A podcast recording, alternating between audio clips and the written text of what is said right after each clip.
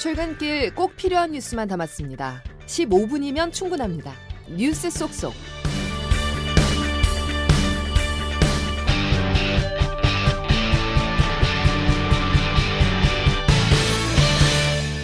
여러분 안녕하십니까. 구월 이십오일 월요일에 전화해드리는 씨비에스 아침 뉴스 김은영입니다.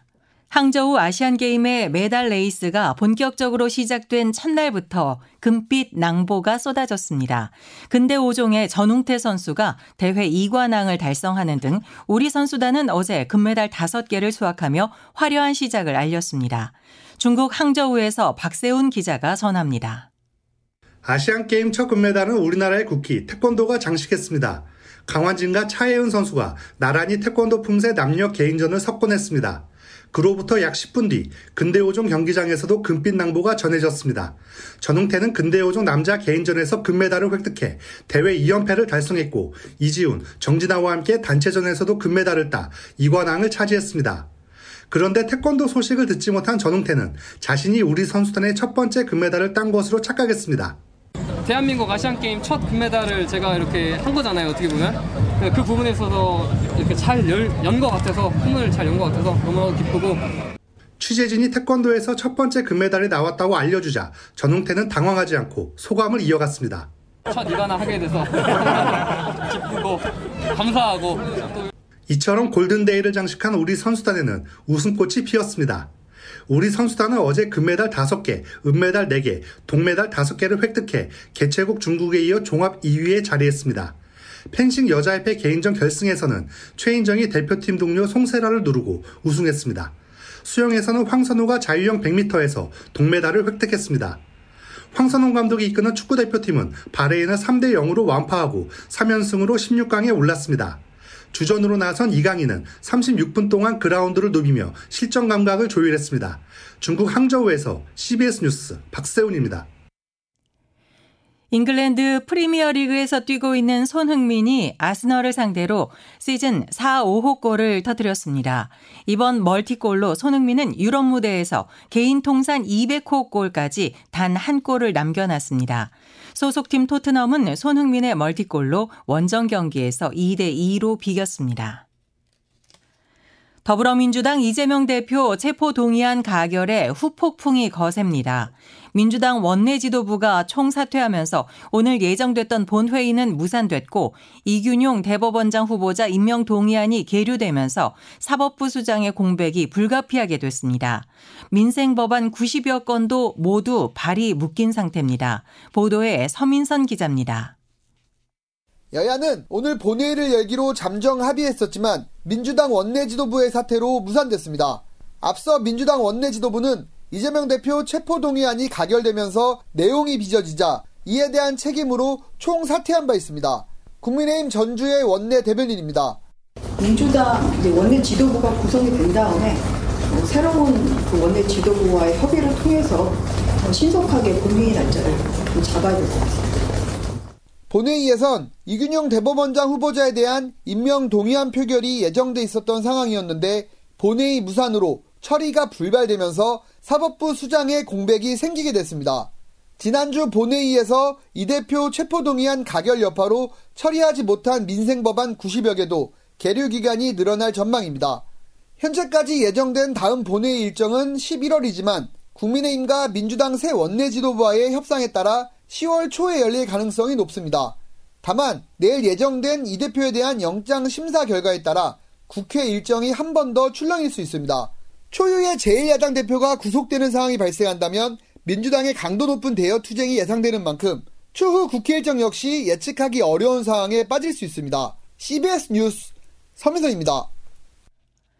한편 후폭풍은 내일 치러지는 원내대표 경선에도 영향을 미치고 있습니다. 어제 마감된 원내대표 후보 등록에 친명으로 꼽히는 후보들만이 도전장을 내밀며 향후 민주당 지도부의 친명 색채는 더욱 강해질 전망입니다. 조태임 기자가 보도합니다. 이재명 대표에 대한 체포동의안 가결의 책임을 지고 물러난 박강원 원내대표 후임을 뽑는 경선에 최종 네 명의 후보가 이름을 올렸습니다. 사선의 우원식, 삼선의 김민석, 남인순, 홍익표 의원. 이들은 모두 친명계로 후보들은 이재명 지키기에 목소리를 높이고 있습니다. 김민석 후보입니다.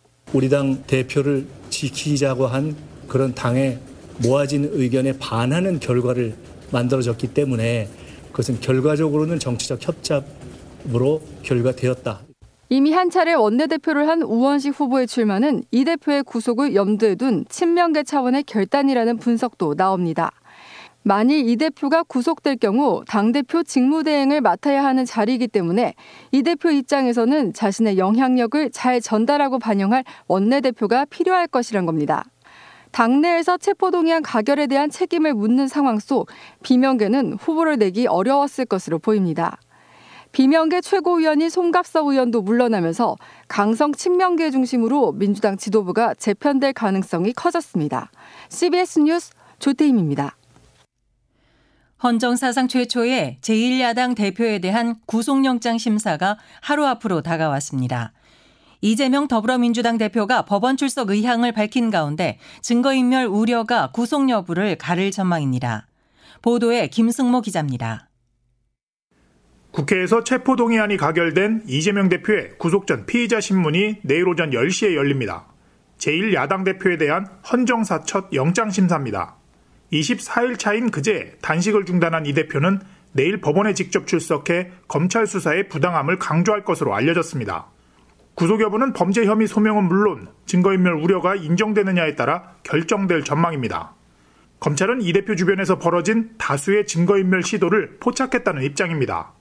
이화영 전 경기도 평화부지사의 진술번복이나 쌍방울그룹 대북송금 재판기록 유출 의혹 등이 대표적입니다. 반면 증거라고는 단 하나도 제시받지 못했다는 이 대표 측은 검찰 수사가 허위이고 부당하다는 점을 강조할 계획입니다. 구속영장 청구서가 백사십이 쪽인데다 검찰이 준비한 의견서만 천 쪽을 넘어서는 만큼 이 대표의 구속 여부는 내일 밤 늦게 또는 모레 새벽에나 결정될 것으로 보입니다. 이 대표는 직접 출석해 소명하겠다는 입장이지만 단식 여파로 건강이 악화할 경우 영장심사 일정이 변동될 가능성은 남아있습니다. 씨비에스 뉴스 김승모입니다. 오늘부터 마취 등으로 의식이 없는 환자를 수술하는 의료기관에서는 수술실 내부에 씨씨티비를 의무적으로 설치해야 합니다. 수술받는 환자나 보호자가 요청할 경우에는 수술 장면을 촬영하고 촬영한 영상은 최소 삼십 일간 보관해야 합니다. 개정된 의료법에 따르면 전신마취나 수면마취 등으로 상황을 인지하지 못하거나 의사표현을 할 수 없는 환자를 수술하는 의료기관의 개설자는 수술실에 씨씨티비를 의무적으로 설치해야 합니다. 해병대 최상병 순직 사건 수사 결과를 두고 대통령이 격노했다고 언급한 것으로 지목된 해병대 사령관이 박정훈 전 해병대 수사단장의 부하와 나눈 통화 내용이 공개됐습니다. 수사 내용에 문제가 없었다며 박정훈 전 단장을 두둔하는 발언이 담겼습니다. 최인수 기자입니다. 김계환 해병대 사령관은 박정훈 전 해병대 수사단장이 보직 해임됐던 지난달 이 일 박 전 단장의 부하인 해병대 수사단원 중 한 명에게 전화를 했습니다. 군인권센터가 공개한 내용을 보면 김계환 사령관은 수사에 문제가 없다며 박정훈 전 단장을 여러 차례 두둔했습니다. 우리는 진실되게 했기 때문에 잘못된 게 없다. 박정훈 전 단장이 답답하니 그랬을 거라는 등의 발언입니다. 그러면서 김 사령관은 국방부 법무관리관과 통화한 기록이 있는지도 묻습니다. 통화를 하던 수사단원은 다른 수사단원도 옆에서 전화 내용을 다 들었다며 외압이고 위법한 지시를 하고 있다고 다들 느꼈다고 답했습니다. 국방부 법무관리관은 경찰에 넘길 수사 기록에서 죄명을 빼고 혐의자를 특정하지 말라고 외압을 행사한 의혹의 당사자로 지목된 인물입니다. 이번 통화 내용은 김계환 사령관이 수사단 결론을 신뢰했을 뿐만 아니라 국방부 외압을 미리 알았을 것으로 추정할 수 있는 내용입니다.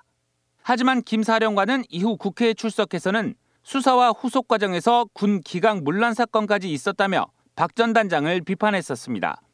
해병대는 녹취된 통화 내용에 대해 수사단장의 보직 해임으로 동요하고 있는 수사단원들을 안정시키는 차원에서 한 통화라는 입장을 냈습니다.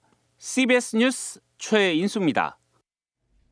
서울 송파와 경기 김포 등에서 일가족 다섯 명이 잇따라 숨진 채 발견된 사건과 관련해 경찰이 숨진 아내가 억대의 사기 혐의로 고소당한 사실을 확인했습니다. 경찰은 사건 배경에 아내의 금전 문제가 있었을 가능성이 크다고 보고 돈 거래 내역 등을 집중적으로 들여다보고 있습니다. 윤철원 기자의 보도입니다. 그제 오전 서울 송파구의 한 아파트에서 사십 대 여성 A씨가 추락해 숨졌습니다. 경찰은 A씨의 사망 경위를 파악하는 과정에서 남편과 아홉 살 딸, 시어머니와 시누이까지 모두 숨진 것을 확인했습니다. 경찰은 A씨의 금전 문제를 비극의 발단으로 보고 있습니다. A씨는 지난 유월 채권자 세 명으로부터 이억 칠천만 원을 사기친 혐의로 고소를 당해 수사를 받아왔습니다. 경찰은 A씨가 한 차례 소환 조사에 불응했으며 추가 소환이 예정된 가운데 극단적 선택을 했다고 밝혔습니다. A씨는 또 시어머니가 살던 집에 억대 보증금까지 가져다 쓴 것으로 전해졌습니다. A씨가 살던 빌라에선 백팔십만 원의 도시가스 요금 미납 고지서가 발견되기도 했습니다. 경찰은 A씨의 돈 거래 내역 등을 중점적으로 살펴보며 A씨의 사망 전 행적 재구성에 주력하고 있습니다. 경찰은 A씨가 지난 이십삼일 딸과 함께 김포의 한 호텔에 투숙했다가 다음 날 아침 혼자 호텔에서 나와 사망 장소로 이동한 것으로 확인돼 A씨가 살해했을 가능성을 배제하지 않고 있습니다. 아울러 빌라에서 숨진 채 발견된 A씨 남편과 시어머니, 시누이 가운데 누군가 다른 두 명을 살해하고 극단적 선택을 했을 가능성에도 주목하고 있습니다.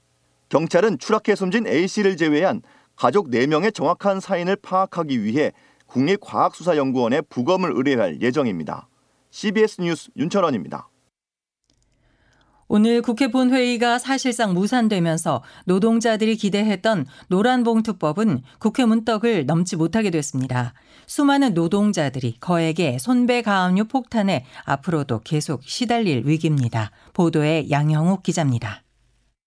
십삼 년 차 공장 노동자 박모 씨는 이번 달 임차 보증금 사천만 원에 채권 가압류가 걸렸습니다. 회사 방침 탓에 직장을 잃은 박 씨가 고용 승계를 요구하자 회사는 가압류로 압박한 겁니다.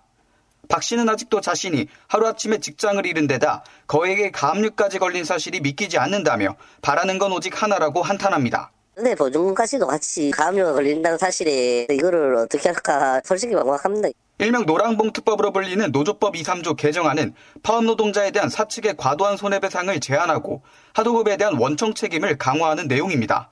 시민단체 손잡고 박매군 상임 대표입니다. 이 조의 사용자 범위가 넓혀지는 거 이것만이라도 좀 돼야 이게 좀 숨통이 트일 텐데 이게 좀 현장에서 점점 더 어려워지는 거죠. 노동계가 노랑봉투법 개정에 마지노선으로 촉구했던 이번 달을 소득 없이 넘기면서 손배가압류를 떠안은 노동자들의 고민은 더욱 깊어져갑니다. 씨비에스 뉴스 양형욱입니다. 북한은 윤석열 대통령이 최근 유엔 총회에서 북한과 러시아 사이의 무기 거래 가능성을 경고한 것에 대해 히스테리적 망발이라고 비난했습니다. 조선중앙통신은 윤 대통령을 미국의 어용 나팔수라고 비꼬았습니다.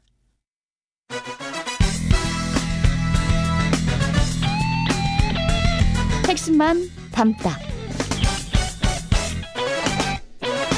Save your time. 이어서 김수진 기상 리포터가 날씨를 전해드립니다.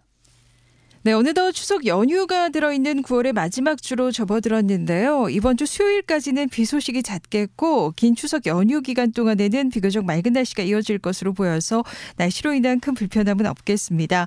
다만 오늘은 아침까지 중부와 전북, 경북 북부 지역을 중심으로 약한 비나 빗방울이 조금 떨어지는 곳이 있겠고요. 제주도는 오후까지 비가 좀 더 이어지는 곳이 있겠습니다.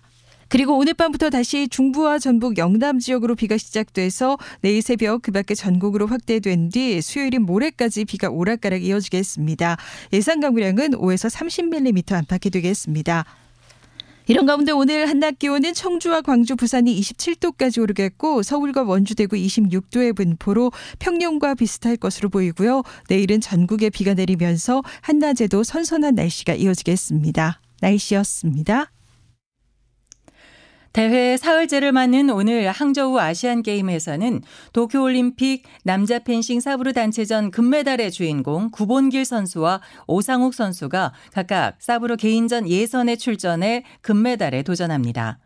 어제 자유형 백 미터에서 동메달을 딴 한국 수영의 간판 황선우 선수는 김호민, 이호준, 양재훈 선수와 함께 남자 계영 팔백 미터에 출전합니다. 한국 태권도의 간판 장준과 유도의 기대주 이준환 선수도 첫 아시안게임에서 금메달 사냥에 나섭니다. 우리 선수들의 선전을 기원하며 씨비에스 아침 뉴스를 마칩니다. 오늘도 함께해 주신 여러분 감사합니다.